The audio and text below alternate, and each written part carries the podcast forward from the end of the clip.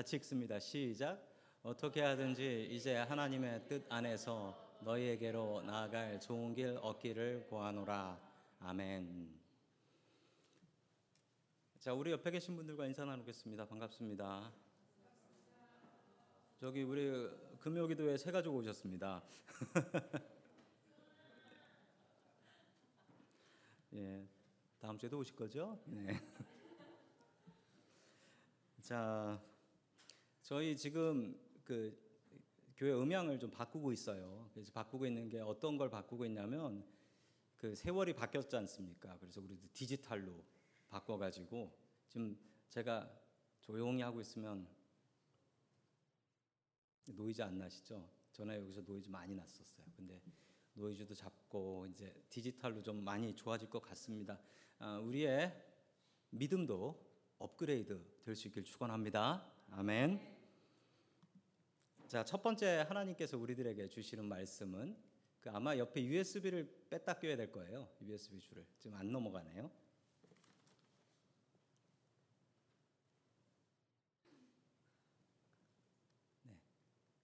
아, 길이 막힐 때 주님을 바라보라라는 말씀입니다. 길이 막힐 때 주님을 바라보라. 자, 이 말씀 우리 같이 로마서 1장 13절 말씀을 같이 보겠습니다. 시작. 형제 자매 여러분, 여러분은 이것을 아시기 바랍니다.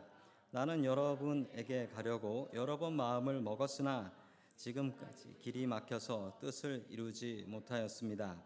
나는 다른 이방 사람들 가운데서도 열매를 거둔 것과 같이 여러분 가운데서도 이것을 좀 거두려고 했던 것입니다. 아멘. 바울에게는 소원이 있었습니다. 바울의 소원은 무엇이었냐면 전 세계 수도였던 로마에 가서 복음을 증거하고 싶다라는 거예요. 왜냐하면 로마의 도로는 전 세계로 퍼져 있었기 때문에 로마의 복음이 전해지면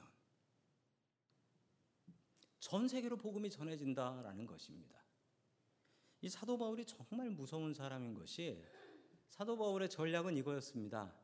밑에 있는 낮은 사람들이 아니라 높은 사람을 전도하면 더 영향이 있다라고 생각하여 이 사도 바울의 계획은 로마 황제를 만나서 로마 황제를 전도하겠다는 거예요.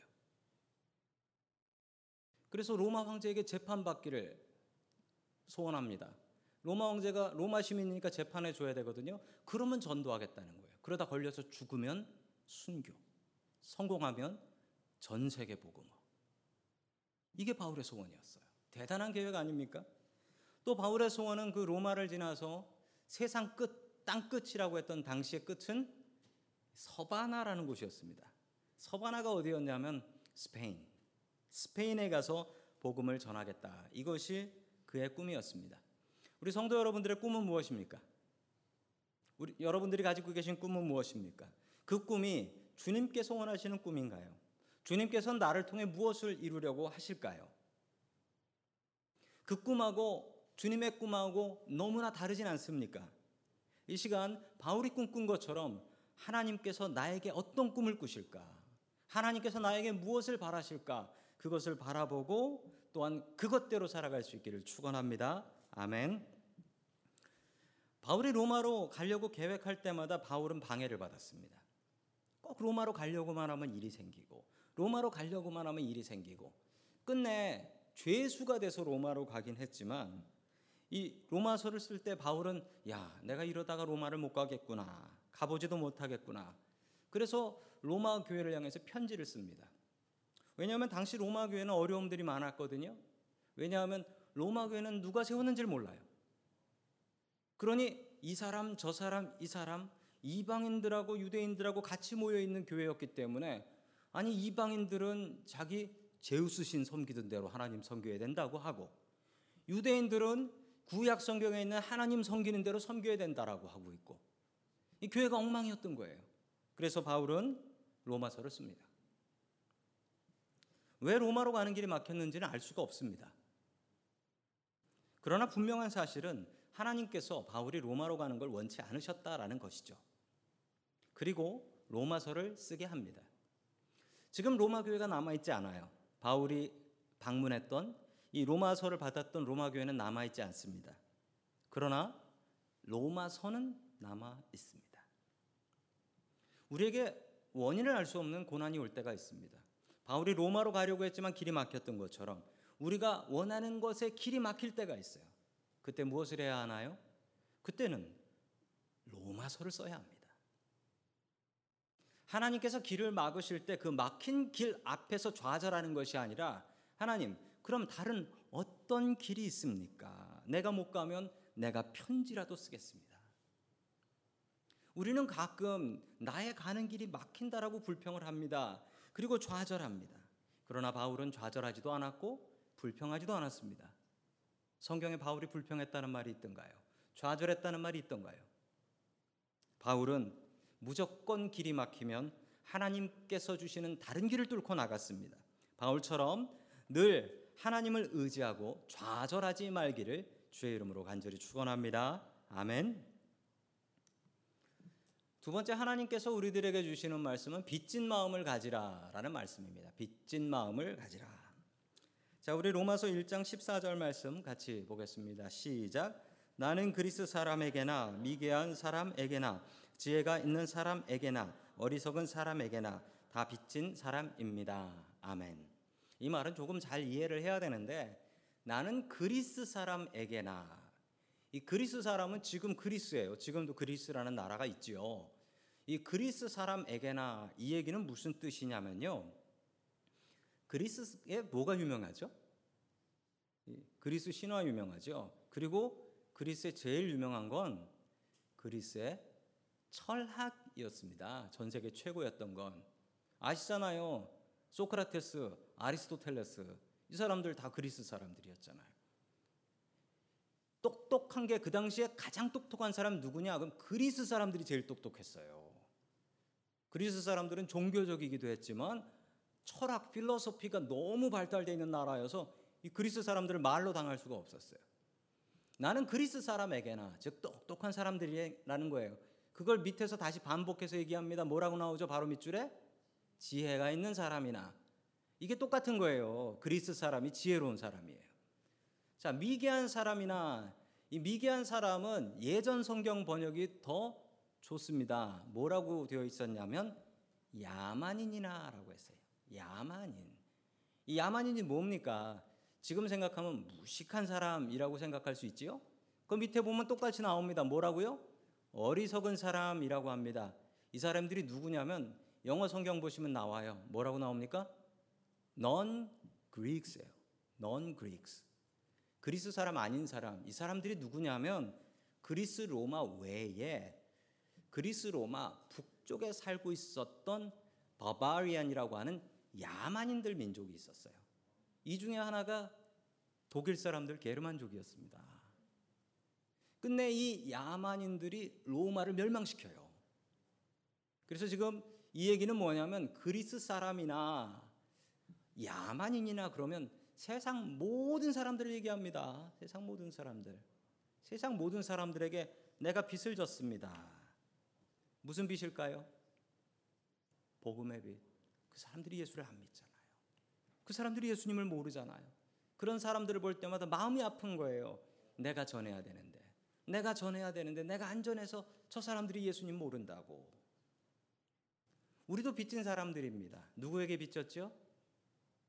옆 사람에게 빚지셨나요? 우리가 빚진 분은 하나님이십니다. 하나님께 우리의 생명을 빚졌습니다. 우리가 하나님께 무엇을 드린 게 있다고 이 땅에 태어나게 하셨습니까? 또 우리는 주님께 우리의 생명을 빚졌습니다. 주님께서 나를 위해서 내 죄를 대신해서 십자가에 돌아가셨습니다. 또한 우리는 부모님께 빚졌지요. 부모님께서 우리를 낳아주시고 키워주셨는데 어떻게 키우셨습니까? 자기 목숨같이 키웠죠. 자기 목숨같이. 또한 우리는 우리를 전도한 사람들에게 빚졌습니다. 누구세요? 누가 나를 전도했습니까? 어, 혹시 가족들 중에 한 분이 전도를 했다면 그분에게 오늘 가서 고맙습니다라고 큰 절을 한번 하시기 바랍니다. 빚진 거예요. 예, 지금 빚 받고 계신 분 계시네요. 우리는 빚진 사람입니다. 또한 우리는 서로 서로에게 빚졌습니다. 아니 교회가 우리 교회가 목사 하나 있다고 됩니까? 안 되지요. 우리 성도님들이 다 한 분씩 한 분씩 애써가면서 자기 일을 해 주시고 자기의 자리에서 열심히 해주시니까 교회가 되는 거잖아요. 우리는 서로가 서로에게 빚진 사람들입니다. 우리 교회는 좀 특징이 있어요. 어떤 특징이냐면요. 교인들이 열심히 일한다라는 특징이 있어요. 교회가 열심히 일한다. 그리고 설거지도 열심히들 하신다. 전에 어떤 분이 와가지고 그런 얘기 하셨어요. 저희 교회 보면서. 주일날 사모님이 설거지 안 하시네? 그게 이상하다고 됐어요. 주일날 사모님이 설거지 안 하시네? 사모님은 그 아동부 아이들 보고 있어서 안 합니다. 대신 설거지는 우리 교인들이 당번으로 돌아가며 합니다. 신기한 교회네. 그러고 갔어요. 참 감사한 거예요. 우리는 서로 서로에게 빚진 것이고 여기 모인 우리 모두가 그냥 교회인 거예요. 바울은 빚진 사람이라고 자신을 소개합니다. 안 믿는 사람 만나면 아이고 저 사람 내가 안전해 가지고 못 믿는구나. 빨리 복음 전해야겠네. 이 마음이 우리들에게 있습니까? 나 하나 예수 믿고 나 하나 천국 가면 되고 그래 우리 가족까지만 천국 가면 좋겠다. 이 마음 품고 있으면 안 됩니다. 바울의 마음을 본받으십시오. 빚진 마음. 바울의 빚진 마음을 본받고 우리도 믿지 않는 사람들에게 때를 어떤지 못 얻든지 언제나 복음 증거하게 애쓰시기를 축원합니다. 아멘. 마지막 세 번째로 하나님께서 주시는 말씀은 십자가를 자랑하라라는 말씀입니다. 십자가를 자랑하라. 로마서 1장 16절의 말씀입니다. 우리 같이 봅니다. 시작. 이대 사람들을 비롯하여 이르기까지 모든 믿는 사람을 구원하는 하나님의 능력입니다. 아멘. 여기서 복음이 나옵니다. 우리가 로마서를 공부를 하면 로마서에는 이 어려운 컨셉들이 많이 나와, 개념들이 많이 나와요. 그걸 우리가 아는 것 같이 이야기를 하지만 모르는 경우가 많습니다. 복음 뭡니까? 복음. 복음. 이거 설명해 보세요. 그럼 설명하실 분 별로 없어요. 복음이 뭐냐? 이렇게 하셔야 돼요. 복음은 가스펠이에요. 가스펠은 어려운 말이죠. 좀 쉬운 말 있습니다. 굿뉴스예요. 굿뉴스. 좋은 소식이라는 겁니다. 복음은. 세상에 좋은 소식은 여러 가지가 있을 수 있어요. 성도 여러분들이 좋아할 만한 좋은 소식이 무엇이 있을까요? 뭐 아이가 학교에서 공부 잘해가지고 1등상 받아오는 거. 아이들이 공부 잘해가지고 좋은 직장 취직하는 거. 뭐 이런 것들 다 좋은 소식일 수 있어요.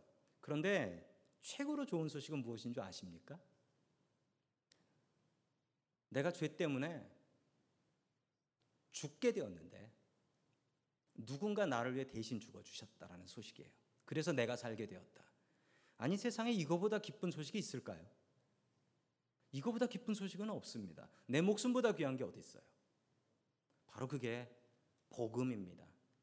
그 기쁜 소식은 죽게 된 나를 위해서 예수 그리스도라는 분이 나를 위해 죽어 주셔서 내가 살게 되었다.